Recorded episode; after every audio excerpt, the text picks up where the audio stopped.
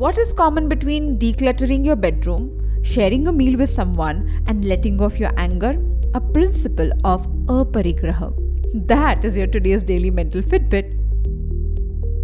Hi there, I'm your host Aditi Surana, a high performance coach and the founder of India's first mental gym called APT. I welcome you to Daily Mental Fitbit, a podcast where you learn simple, practical, effective tools and hacks to be mentally and emotionally fit. I learned this word aparigraha for the first time when I was studying Jainism out of interest many years ago. After that, I found it again when I was in my yoga teacher's training course in Rishikesh. Aparigraha means non possessiveness, mostly used in terms of materialistic acquisitions. You know, when you shop more than what you need, you hoard things, you do not want to let go of the clutter in your house, or you don't feel comfortable sharing things with other people. Now, the third aspect of it is more mental or emotional, and that is what I want to focus on.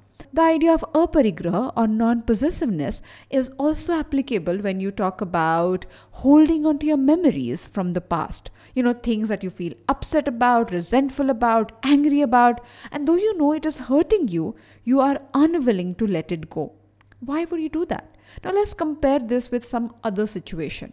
Imagine you have a basket filled with fruits that used to be really good in the past but now have gone completely rotten. It is stinking, you have the odor in your kitchen. How long would you carry that basket? How long would you wait before you clean it?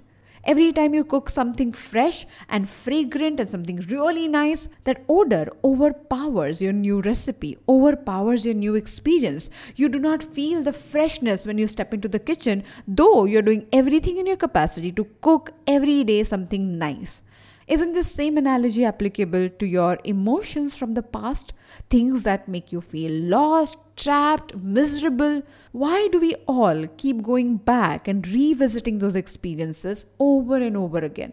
Though we know that it is uncomfortable, it is restrictive, it is not necessarily the best version of yourself, why do you relive it? My question to you, my friend, is what exactly are you doing to process these emotions? Are you letting them go? Are you journaling about it? Are you really talking to someone? Or getting therapy on that? What are you doing? Because not doing anything about it is a perfect recipe to spoil your future and your present by the rotten odor that comes from the basket filled with unpleasant memories from the past. Now try and apply the concept of aparigraha non possessiveness on your resentful memories from the past and tell me how you feel about it. More such conversations on Daily Mental Fitbit to claim your mental fitness right away. Thank you so much for joining me today on Daily Mental Fitbit. If you think you want to take your journey with your mental fitness to the next level, then check out India's first mental gym called APT. The website is aptmentalgym.com. I'll see you tomorrow with one more episode.